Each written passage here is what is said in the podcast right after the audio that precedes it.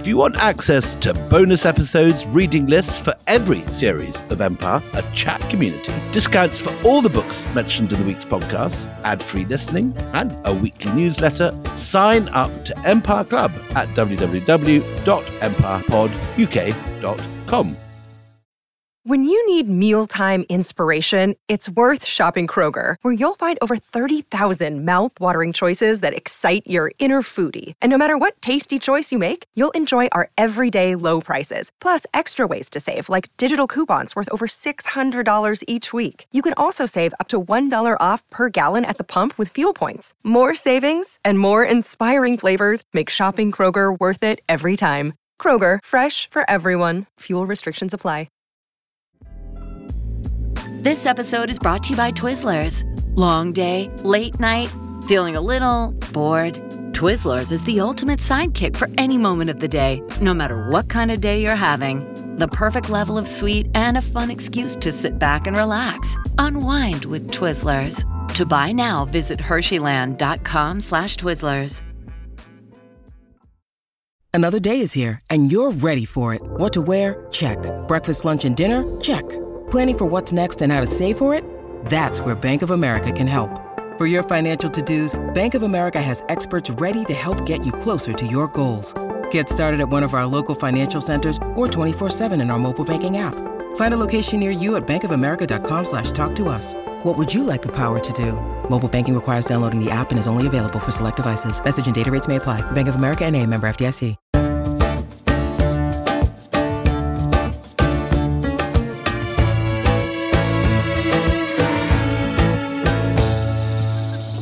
From the Viceroy to the young clerk who at home consumes high tea at sunset, every Englishman in India solemnly dresses for dinner. It is as though the integrity of the British Empire depended in some directly magical way upon the donning of black jackets and hard-boiled shirts, solitary men in dak bungalows, on coasting steamers and little shanties among tiger-infested woods, obey the mystical imperative every evening of putting on the funereal uniform of English prestige. Almost more amazing is the other great convention of keeping up European prestige, the convention of eating too much. 5 meals a day, 2 breakfasts, luncheon, afternoon tea and dinner are standard throughout India. A 6th is often added in the big towns where there are theatres and dances to justify late supper. The Indian who eats at most 2 meals a day, sometimes only 1, too often none, is compelled to acknowledge his inferiority. Perhaps the Indians can only be impressed by our gastronomic prowess. Our prestige is bound up with overeating. For the sake of empire, the truly patriotic tourist will sacrifice his liver and his colon, will pave the way for future apoplexies and cancers of the intestine. I did my best while I was in India, but at the risk of undermining our prestige, of bringing the whole imperial fabric in ruins about my ears, I used, from time to time, unobtrusively, to skip a course. The spirit is willing, but the flesh, alas, is weak. That's wonderful. Who said that? Aldous Huxley, one of my favourite travel diaries of all time. Little known and now out of print, but it's called Jesting Pilate, The Diary of a Journey. And it's published in about 1924, and it has some of the best descriptions of the Raj that I know. Well, hello, and welcome to Empire with me, Anita Arnon. And me, William Drumpel, looking forward to yet another episode on overeating. This is quite difficult, isn't it? Because I'm really hungry now. It's getting to lunchtime here and dinner time for you. On Tuesday, we were talking about the relationship between Britain and India via food in the 1600s and 1700s. And we're going to carry that through today, through the 1800s and 1900s. It has been a podcast of plenty, shall we say, because we did bang on a lot about just how much was on the table, didn't we? I mean, the amounts that were consumed were astronomical. But what was, I thought, most interesting about that was how in the early period, Indians and British are actually eating quite similar food. The food of Tudor England is quite similar to the food of early Mughal India. And what we're going to see in this episode as we head into the late 19th and 20th century is that similarity diverging. And that's true of many aspects of life. I mean, we often forget that in the 18th century, 1 in 3 Brits in India was married to an Indian woman or cohabiting with an Indian woman or leaving their goods in their wills to an Anglo-Indian child. And there was this moment when the two worlds came very closely together. And then that got kicked out as English racism and superiority and power all increased. And you have this beginning of the more familiar sort of Kipling-esque world where East is East and West is West and never the twain shall meet. And that happens in food too. Absolutely. You sort of hear people recognizing that even, and it being a deliberate effort to have a divergence. In the writings of, say, look, Colonel Kenny Herbert, who is an Anglo-Indian cookery writer who was writing in 1878. So he recognises that before there was a one track to gastronomic problems that both followed. But then there is a divergence. I'll just read you a little snippet from his writing. And he says, our dinners today, and you know, bear in mind he's writing in 1878, our dinners today would indeed astonish our Anglo-Indian forefathers with a taste for light wines and a far more moderate indulgence in stimulating drinks, has been germinated a desire for delicate and artistic cookery. Quality has superseded quantity, and the molten curries and florid oriental compositions of the olden time, so fearfully and wonderfully made, have been gradually banished from our dinner tables, for although a well-considered curry or mulligatawny, capital things in their way, are still very frequently given at breakfast or lunch, and they no longer occupy a position in the dinner menu of establishments conducted according to the new regime. Men of moderate means have become hypercritical in the matter of their food and demand a class of cooking which was not even attempted in the houses of the richest some 20 years ago. Dinners of 16 or 20, thoughtfully composed, are de rigueur, are menu cards, discourse of dainty fare in its French. And that is really important because the French influence has now made an appearance. And that, isn't it, by and large, thanks to the Suez Canal? Tell us a little more about that, William. That's right. In 1869, you have the Suez Canal opening, and this means that goods and ideas travel far more quickly from Europe to India than they had previously. And one of these things, as you're saying, is the Victorian fondness for French food. So where before you had actually quite an Indianized luncheon and dinner table in the Raj, from this period, from the 1860s, and 1870s, you begin to get an increasing Europeanization. You see this not only among the British in India, but those living in their circles. For example, at menus in the royal palaces and the Maharaja of Jodhpur and Jaipur and the Nawabs of Hyderabad, all the menus are suddenly in French. And the imported French wines, which never do well in India because people haven't got the refrigeration to keep them at a stable temperature and so on. And bizarrely, living in a country with some of the greatest culinary traditions anywhere in the world, the Brits decide to try and pretend they're in Europe and eat completely inappropriate food. What they're asking for, and I've sort of seen some of the more modern menus gracing the tables of the Raj, they're really, as you say, into the French side of things, so consommes and things, you know, things that are lighter and easily digestible. But they do have an Indian tinge to them, and they are actually rooted in Indian cooking because they have a slight flavouring that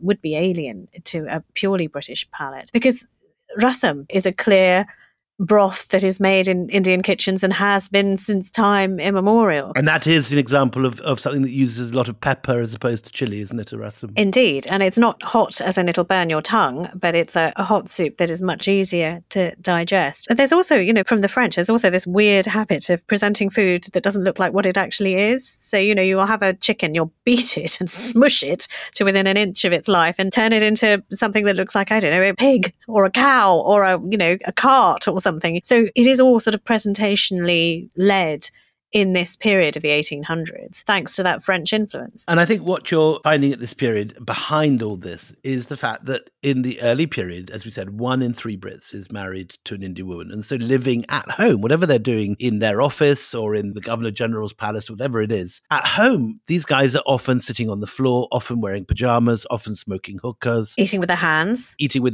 eating what their wives or girlfriends are eating. And you see the reverse happening in the photographs. You see that the Indian wives are sitting on European chairs or using knives and forks and using European crockery. So as with any mixed marriage today, both sides make room for the other's habits. But by the 1830s, marriages with Indian women begin to die out, and what you get instead is the fishing fleet. And you suddenly have these British women coming out. This is such a sort of time-bound thing, that if you failed to find a husband in your first two seasons coming out on the social scene in England, you went out to India, where the theory went, there would be lots of single men sitting in dak bungalows in their dinner jackets in the jungle, waiting for you to snap them up. And in many cases this happened, but even there you failed to snag a husband. You got sent back, and the poor girls who went back at the end of two seasons of dancing around the cantonments and palaces of India were described as returned empties. Oh, my Lord. God, people are bad. They are rude. Do you know, just on the odds being good, if you haven't found a husband in Britain, but there are more men than women in India. I'm minded of something someone told me about being a girl engineer going to Imperial College in the 1990s. There weren't many of them. And a friend asked her, I said, oh, God, there's so many blokes there. You must have found a boyfriend by now. And she said, well, the odds are good, but the goods are odd. That's brilliant. I think sort of the fishing fleet must be a little bit of a similar situation. So what you're having is when you have now the rise of the Memsahib, if you like, you have this whole world whereby you have a very anglicised social life, and India is excluded not just from the cooking table, but from all other aspects of your social life. And suddenly now you've got cricket clubs and tennis clubs. Badminton meals. I mean, things that are based around actual activities. And clubs in general. And you also have the production of books like this, which I'm holding in my hand, The Complete Indian Housekeeper and Cook by Flora Annie Steele. And it's a thick volume. Even in the modern edition, it's 317 pages. And it deals with the duties of the servants, hints on breakfasts and dinners, hints on poultry, hints on management of young children, hints on outfits, in the plains, on the hills. So this is now the High Raj. You have a virtual apartheid. The two races are kept completely apart, and the same is true of the food. And, you know, you talked about sort of the 1838, but this completely becomes crystallised after the Indian Mutiny or the Indian Uprising of 1857, when really, you know, this going home to your Indian girlfriend, stroke wife, stroke mixed-race children was completely frowned upon. And there has to be a difference, a space between the two. Towards the 1900s, even if you had sort of leftover Maharajas who hadn't been swallowed up by Dalhousie, the Governor-General, they would have to prepare food for their banquets to the British taste. It would be no longer okay for them to bring out the very finest of their chefs who would prepare the very finest dishes in their kingdom.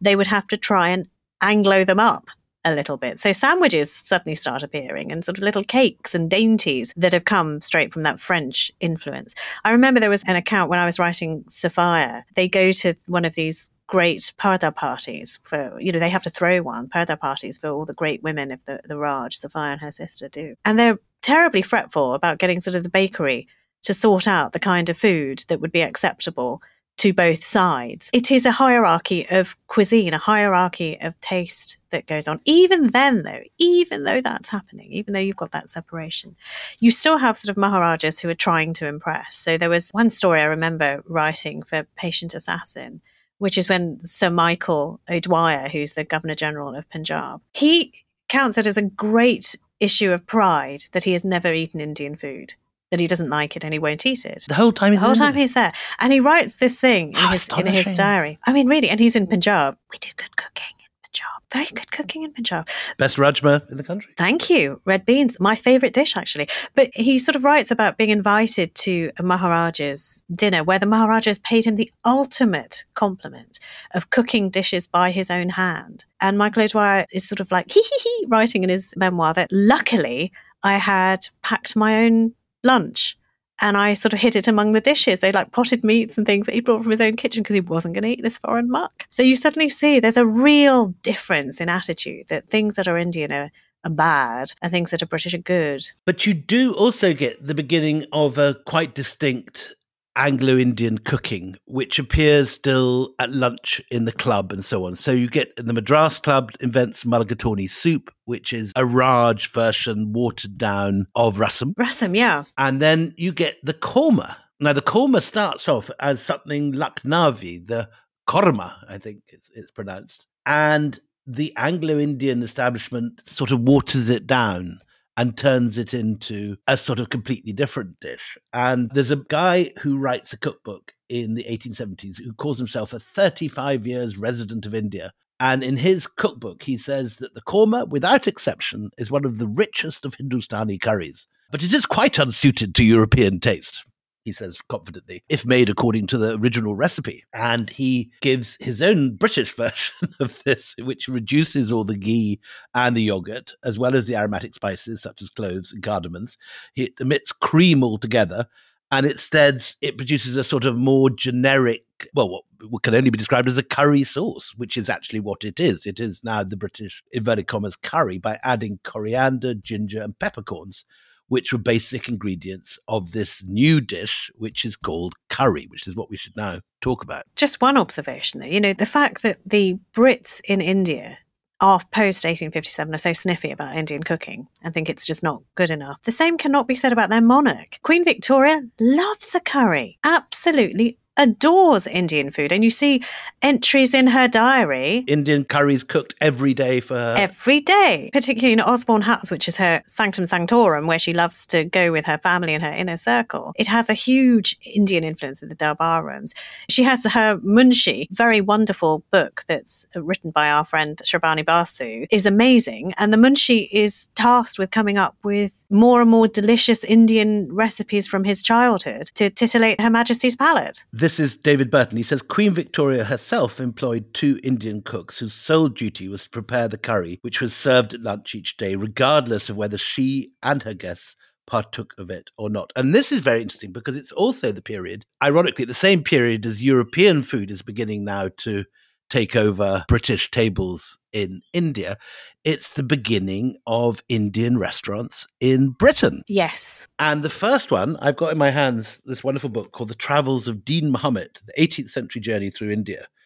And this extraordinary character called Dean Muhammad, who was originally an East India Company soldier, who comes back with his brother officer to Ireland, where, rather amazingly, he then elopes with a woman called Janet Daly. And as she has been disinherited for running off with Dean Muhammad, they start the first Indian restaurant in Britain, which he opens off Portman Square, offering what he describes as hot curries and a good hubble bubble. Here the gentry may enjoy the hookah with real chillum tobacco and Indian dishes in the highest perfection, allowed by the greatest epicures to be unequal to any curries ever made in England. So this is, in fact, just before the Mutiny of 1857. This is in the 1840s that he opens it. Mm. And he then goes on to open a second establishment, which is Britain's first hammam and massage parlour, in Brighton, no less. There, his clients include both King William IV and George IV, and he claims there is scarcely any disease to which the human frame is liable,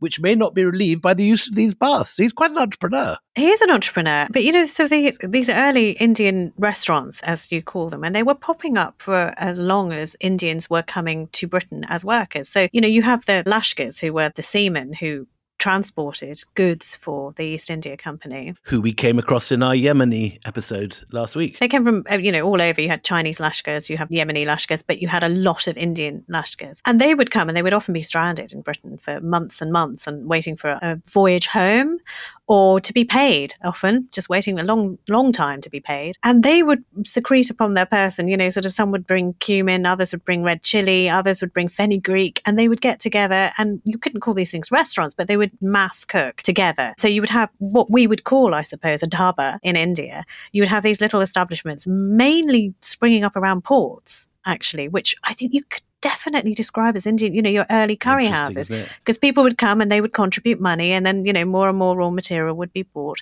You also have very early accounts, maybe even preceding the Indian Uprising / Mutiny of 1857, where Brits who were coming to Britain and bringing their ayahs or servants, Indian servants, who they wanted to bring back to Britain for whatever reason, were also importing vast amounts of ghee, because you couldn't get that here, which is a very Indian thing, a clarified butter. So you see really interesting sort of receipts, manifest details of big barrels of ghee being brought back. And the next posh Indian restaurant, the oldest surviving Indian restaurant, which is still there near Piccadilly, is Veeraswami's. Veeraswami's, been to Veeraswami's. I mean, that was a hotbed for nationalist activities activity. You know, Indians would go and discuss politics there a lot. Interestingly, it's founded by one of my White Mughal families. And on the cover of the hardback of White Mughals, there was a picture, this very charming picture, which is in the British Library, probably by an artist called Rinaldi. There's some people think it's by Zoffany, of William Palmer and his Indian family. And you have this extraordinary, very formal 18th century oil of a British officer in a red coat with his two wives. So Palmer, in his red coat, was the British resident at the court of Ovid in the 1780s, 1790s, I think. Mm. And he has, by his Mughal wife, Faiz Begum, a son called William Palmer, who becomes a famous banker in Hyderabad and a very rich man, a very successful banker. And I think it's one of his children who found Veeraswamy. Isn't that interesting? So, I mean, you have this really peculiar situation, which I'm utterly fascinated with, is that you've got the Brits who go over to serve the Raj post-1850s, who have a deep scepticism of all things that are Indian. And so, you know, you have the high tea cucumber sandwiches with the crust cut off and fish that are served, you know, with capers and lemon, and see the menus from those times, and the clear soups that are de rigueur in French. But here in Britain, I mean, it's not just Queen Victoria who is fascinated, others too, because you've got the older guard who've come back from serving in India, who did eat the lavish creams and curries and things, and who still have a taste for it. So they have already brought over their chefs and their cooks, I mean, a lot of them from Surat, in fact, which we talked about in the last episode, who are still producing the food that they loved very, very much. And so a whole new generation is in Britain is being introduced to Indian food and learning to be excited by it, whereas the Brits in India themselves sort of look down on it as if it's kind of, you know, foreign filth, which I think is fascinating. And this is something that, again, reflects a wider set of attitudes. So that when Gandhi comes to London, he finds a whole world in London. He finds vegetarian restaurants. He finds a whole bunch of people interested in Indian religions and Hinduism and Buddhism. And in fact, he learns about Hinduism in London rather than just the rote learned prayers that he'd been brought up on. And he begins to take an intellectual interest in religion in London. And it's when he goes back to the colonies, inverted commas, specifically South Africa, that he's turfed off the train and treated with the kind of straightforward racism that you see in that famous incident of Pietermaritzburg in South Africa. Yeah, I mean, just two stories which tickle me a great deal. So there is one I wrote about Maharaja Dileep Singh. He was brought over here. He was a real close member of Queen Victoria's extended family. Tantamount to. She took him to Osborne. She spent a lot of time with him and loved him until she didn't love him and he hated her and tried to get India back, or get his kingdom, his Sikh empire back. But in the days when he was still in favour, he makes this one trip to Calcutta to bring his mother, Rani Jindal, back to London. Who's an amazing, tough old bird. Extremely tough old bird. And, you know, the Brits have made this calculation that she's less trouble here where we can keep an eye on her than she would be in India where she could ferment rebellion in her son's name. And there are accounts of her living at Lancaster Gate, which is in a very posh part of central London. And she's bought her own cooks and retinue, and all the locals sort of smelling this smell of her exotic cooking, and, you know, like Bisto kids being carried to the corner of Lancaster Gate where her house is on this invisible pool of exotic cooking. Thackeray, can I just read you a bit from Thackeray? Yeah, you know, very, very famous English writer, was born in India. He was sent home at the age of 4, like most Anglo-Indian children. Courted my great-great-grandmother. Unsuccessfully. Really? Why didn't she fancy him? What was wrong with him? Just as a matter of interest. Because my great-great-grandfather was much, much more handsome, of course. Okay, righto. Anyway, look, so he's sent back to Britain, but he's already got this sort of bedrock taste of India, and he discovers this taste again for Indian curry because he's eating at his aunts and uncles' houses, who've also sort of spent time in India. He's so enthusiastic, he wrote a poem to curry. May I read it to you? Please do. Thackeray's poem to curry. 3 pounds of veal my darling girl prepares and chops it nicely into squares. 5 onion next, prures the little minx. The biggest and best her Sammywell thinks. An Epping butter, nearly half a pound, and stews them in a pan until they're browned. What next my little dexterous girl will do? She pops the meat into savoury stew with curry powder, tablespoonfuls 3, and milk a pint, the richest that may be. And when the dish is stewed for half an hour, a lemon's ready juice she'll pour. Then bless her. Then she gives the luscious pot a very gentle boil and serves quite hot. P.S. Beef, mutton, rabbit if you wish, lobsters or prawns or any kind of fish are fit to make a curry. 'Tis when done a dish for emperors to feed upon. Isn't that great? That's Thackeray. That's quite good, but I think he sounds a bit of a creep. I think my great-grandmother did well. Not, what's next, my dexterous little girl? Could have been her. Could have been your great-grandmother. Agreed. I think we should probably take a break there. And after the break, we should go into that most divisive of subject, which is curry powder. Mother, stop listening now. This episode is brought to you by Twizzlers. Long day, late night, feeling a little bored. Twizzlers is the ultimate sidekick for any moment of the day, no matter what kind of day you're having. The perfect level of sweet and a fun excuse to sit back and relax. Unwind with Twizzlers. To buy now, visit Hersheyland.com/Twizzlers.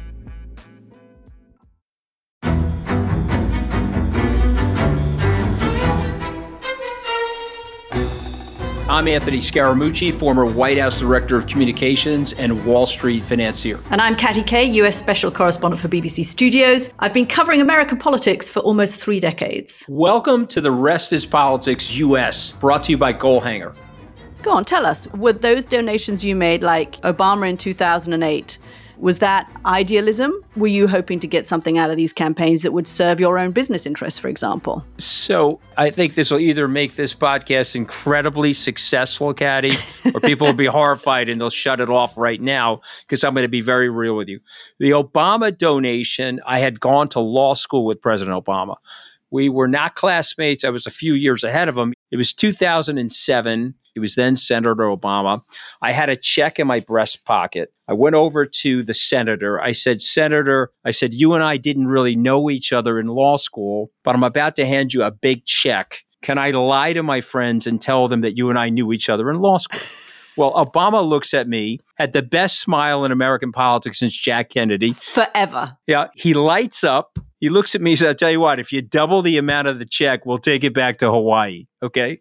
And I looked at him. I said, you're done. I had another check in my pocket. I ripped it up. I doubled the amount of the check. And I'm going to tell you right now, I've been to more White House Christmas parties during the Obama administration than the Trump administration. In this pivotal year for the United States, democracy, and world affairs, Britain's biggest podcast, The Rest is Politics, is launching stateside. Uncovering secrets from inside the Biden and Trump inner circles and how they shape the world's most important economy, but also the global economy, too. New episodes are released every Friday morning. Just search The Rest is Politics US wherever you get your podcasts.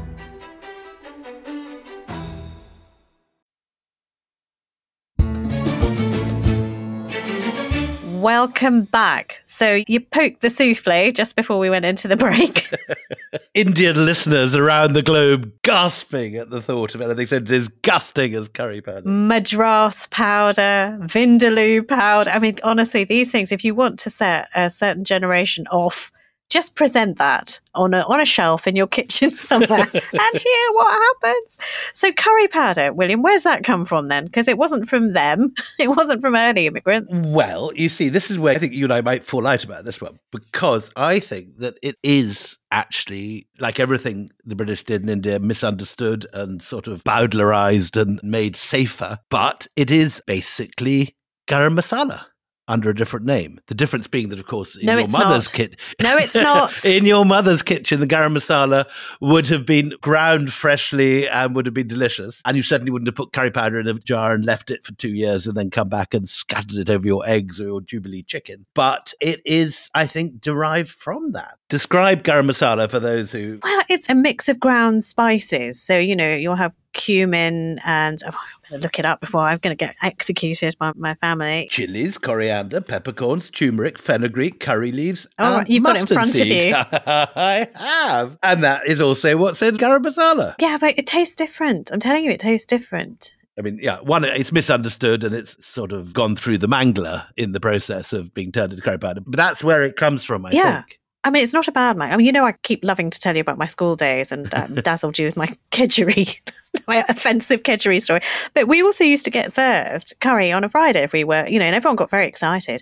And I developed a real love for the Epping Essex curry, and it was really nice. And I sort of went home and said, why doesn't ours taste like that? I guess I put sugar or something in it, but it was very nice. I liked it. I've had a Fray Bentos curry in my time. That was all right too. So, you know, these tastes, they sort of shuttlecock to and fro, don't they? And what the British do is not understanding that garam masala is something to be placed at the end of a cooking process, is a little bit likely to put the final flavour in. Little kick. They use it as the main flavouring, and they think that they can curry anything. So what they often do is that they curry leftovers in the Raj, and they serve it the next day, all covered in this stuff. Presume that this is satire, but you never quite know with the Raj. I'll read you from a letter written by Mr. Arnott of Greenwich. You may curry anything, he says. Old shoes should be even... Shoes even should be delicious. Some old cloth or stair carpet not found fault with. Gloves, if much worn, are too rich. I mean, bloody hell. Don't try this at home, people. But there were also really tall claims that started coming in. And we're talking as early as the 1840s about the medicinal value of curry powder. In India, turmeric is given all sorts of magical properties. Very good antiseptic. Antiseptic, disinfectant, all of that kind of thing. It cleans you inside. But the Brits get onto this as well, because you have advertising really as early as the 1840s. Edmund White, the maker of Salim's curry products, he presents curry as a health food. Even back then in the 1840s, he says that curries could save lives. He cites this really extraordinary and preposterous case of somebody called Mr. Harper of the Jerusalem Coffee House, which is a well-known haunt for East India merchants. The Jerusalem Coffee House was a famous place, exactly. Very famous, very, very famous place. But he's a very sick man, is Mr. Harper, apparently, according to Edmund White. And he's tried every medicine on the market and nothing is helping him. The only thing that saves him, guess what it is?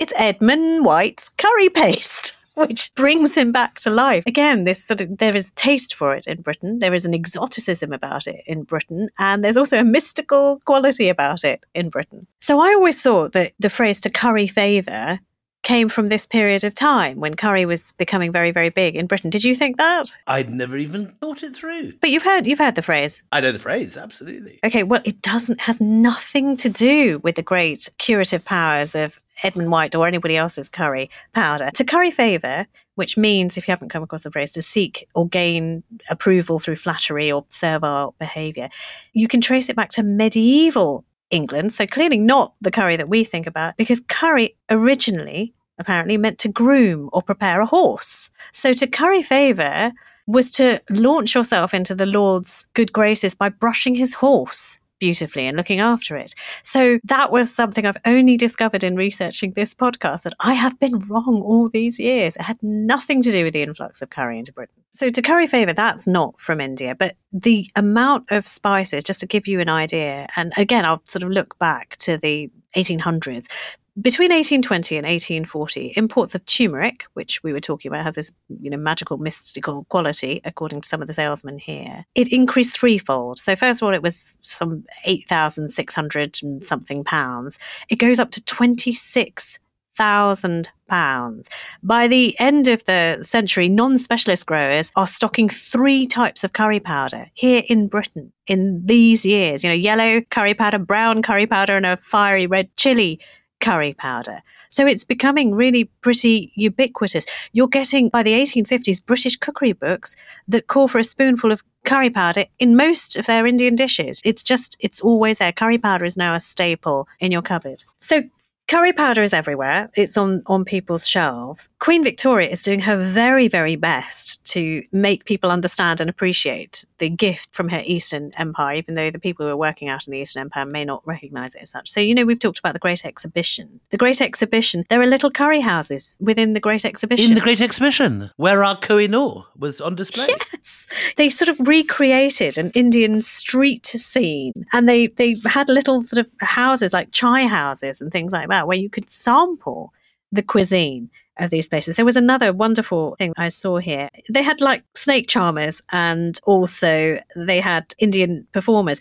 The problem was, and this is the Great Exhibition in Earl's Court, 1895 and 1896, the cobras kept dying of cold. So great detail. Brilliant. So wake up, cobra. Kick the cobra. But these sort of Anglo-Indian curry houses, people got their sort of first taste of it. And around the exhibition as well, you had one Indian waiter who worked in the Ceylon Tea House at Liverpool's Royal Jubilee Exhibition in 1887 and Glasgow's exhibition the following year. He published a cookery book called Curries and How to Make Them in England. So you've actually got Indian writers as well as, you know, British writers all clamouring over, let me show you how to make a curry. Isn't that great? I love that. I didn't know that at all. And then by the time that the empire begins to run down, you have the beginning of the conquest of British cooking by Indian cooking and the long march towards chicken tikka masala becoming the national dish of Britain, according to Robin Cook and others. Oh, he said that in 2001, didn't he? I mean, we should remember when Robin Cook said that. 2001, he announced that chicken tikka masala was the great national dish. It's such a hotly contested statement. It wasn't just for that reason, but he became the most hated British politician in India at the time, largely because of his views on Kashmir. But I think you could mark the beginning of the sort of rise of Indian cooking towards colonising Britain, the counter-colonization of British life by curry with the coronation in 1953 and the invention as the official dish for the coronation of coronation chicken, which is known in France apparently as poulet reine Elizabeth. I really like coronation chicken. I think it's delicious. I think it's absolutely lush. I mean, for those people who neither live in Britain, well, no, it's just Britain. You wouldn't get this in India, I don't think, unless at the gymkhanas or the clubs. Coronation chicken is, how would you describe it? I've got the recipe in front of me. It is boneless chicken, seasoned with parsley, which is a very British rather than Indian seasoning, thyme, bay leaf, cumin, turmeric, ginger, peppercorns, mixed with cream or mayonnaise, some dried apricots or sultanas, which is exactly what the Brits used to put in their curries because they couldn't get tamarind. And they used to substitute dried apricots in this country when they served it in British gentlemen's clubs and so on. Yeah. Very inventive. It would work, yeah. Some variations include cinnamon. And it's served cold and eaten as a salad with rice, peas, and pimentos, or used as a filling for sandwiches. And we know who created it. It was the invention of no less a figure than Constance Spry, the English food writer and flower arranger, along with Rosemary Hume, and it was invented specifically for the coronation of Queen Elizabeth in 1953. I have to say, they did a very good thing there. And coronation chicken is my favourite sandwich. I think it's a very good invention. I went to the British High Commission at this coronation last year for King Charles, and they had a much less good, rather disgusting vol au vent, which was meant to be the official dish. You're not being invited back. You're not coming back, mate. They also served the coronation chicken for the last coronation, which is much better. Just looking at India, though, now, because I was in India just over Christmas. And my lovely, lovely cousin, we were like wild animals. Like, oh, let's go eat everything all at once, like Pac-Man. Sort of like moving through different parts of India. And he took us to a very shishi restaurant in Mumbai. It was kind of so chefy, but also Indian. So you would have like a rasmalai in a chocolate dome, which you would prick, and then it would all fall apart like an opening petal. I mean, it was just so redonkulous. You would have loved this. It was just also very OTT marvellous. But I noticed he wasn't eating, neither was his wife. And we were, you know, me and the kids and my husband pouncing on it like ravenous hyenas. I said, why aren't you eating? He said, oh, we don't tend to eat this late. It was 7:30 in the evening. And so I said, well, huh? And among a certain sort of, you know, modern and educated kind of generation, you do not eat in India at the moment past 4 o'clock. That's a diet thing. It's a health thing. Because traditionally, famously in Delhi, no one at a smart dinner party, even today. No one arrives till 11. No one arrives until about 9, and you don't even have a hope of seeing your dinner till 11. You're not kidding. So there are sort of like different areas. So, you know, there really is a hipster community are very health conscious in Mumbai. And they do this thing of like, no, you have to go without food for a certain amount of time. But that's a very small minority of hipsters, as you say. I did almost die in Delhi, though. Honestly, you guys eat so late. It's ridiculous. I don't know how you sleep. What I love about Delhi dinner parties is that they don't serve the main dishes until 11. But they regard kebabs as snacks. So kebabs are being handed round from 8 o'clock or 9 o'clock. Which I much prefer anyway, so I'm very happy with that. But we have now to do the single greatest question in the history of Anglo-Indian cooking. Strapping on my hard hat right now. We're going to get a lot of angry letters about this, but who invented, Anita, chicken tikka masala? No, it's butter chicken. That's the one that's kicked off, isn't it? Well, there's both of them. They're both highly disputed. I read the chicken tikka masala was claimed by some Brit who poured tomato soup over a chicken. I mean, is that right? And not some Brit. We know the name of this guy, rather like Coronation Chicken. It has an originator, and he's Ali Ahmed Aslam of the Glasgow's celebrated Sheesh Mahal restaurant. And the story is that in the 1950s, early 60s, he had a stomach ulcer and was on a liquid-based diet, and he added some of his tomato soup and a few spices to help liven up dry meal. And the customer who he gave it to said to have loved it so much that he kept returning time after time with his mates just to eat it. And this was a variant on that story, which is, yes, that some Brits complained that the kebabs were too dry and they wanted it wetter. So they just poured some tomato soup over it. I mean, I like a chicken tikka masala. I like it. And we have to say that this very important bit of history reached as far as Parliament when in 2009, Anna Sawar, now a leader of the Scottish Labour Party, put forth an early day motion in the House of Commons requesting that Parliament legally recognise Glasgow as the home of chicken tikka masala. But sadly, it failed. Right. Okay. There's a butter chicken war going on in India. There is. And it's getting feisty over there. So who are the main contenders? I know the Delhi claim. You presumably know a Punjabi one. No, I don't know Punjabi one. I think it's two restaurateurs who say that they originated it. So I've always been told for 20 or 30 years that the originator of butter chicken is a restaurant that's still open in Daryaganj in the old city of Delhi near the Jama Masjid called the Moti Mahal Deluxe. Yeah, that's one of them. Certainly when I first came to Delhi, people always used to say, oh, you must go to the Moti Mahal Deluxe because it's the place where butter chicken was invented. I didn't realise there was a competitor. Well, there is. And it's now so bitter. And this is hot off the press because this just happened a week or so ago. It is going to court. No! Who's the rival claimant? Delhi High Court. It's been filed already. So Moti Mahal, your one, founded in 1947. With refugees from partition. And then there's another whole story of whether this was a dish originally native to Peshawar or whether it was Punjabi, which is a separate sub-dispute in this. So the lawsuit was brought by the family of a man called Kundanlal Gujral, who is one of the original restaurant's founders. And he claims that Gujral created the curry, and he sued a rival chain called Daryaganj, are falsely taking credit for it. And the Gujral family, do you know how much they're seeking? How much? It's quite a lot in rupees, I'm guessing, but £188,908 in damages because Daryaganj is saying that they invented not just butter chicken, but dal makhni as well. Dal makhni is, again, another of these dishes that apparently was invented during partition. And it was one of those. So for those who don't know, dal makhni is the dark dal, full of ghee, very, very rich. Too rich for my taste. Oh, it's so good. It's so very good. Fattening. Very fattening. It cooks for hours and you've got this swirl of white ghee on top of it. It's so buttery and so bad for you. It's so delicious. And I think it's in Yasmin Khan's book on partition that there was some deprivation of some sort during partition and they had to make their dal with a different substance. So that's how Urad Dal began. Urad Dal, right, okay. I'm just looking at some newspaper copy of Moti Mahal, which is this early restaurant which is also laying claim to the invention of butter chicken. The New York Times wrote of Moti Mahal in 1984, because it used to have lots of, I should say, very important people used to come and eat there, including Nehru was a frequent flyer. At its time, people used to go up to Old Delhi and everyone would go to the Moti Mahal Deluxe. Now, of course, everyone goes down to South Delhi, the kind of southward drift of Delhi restauranting. I remember when I was first here in the 80s, going up to Old Delhi to eat. Well, do you want to know what the New York Times wrote about Mr. Gujral, who's part of this lawsuit? They described him as a portly, florid man with a splendid moustache and credited him for both the butter chicken recipe and the restaurant's booming success. Well, I suspect that this will be something that will exercise our listeners and we will receive a great number of complaints and letters about this. Tell us what you think. Who originated butter chicken? Who invented chicken tikka masala? These are some of the great culinary issues of our day. I'm really hungry now and I can't do this anymore. Can we stop? It's dinner time, my time.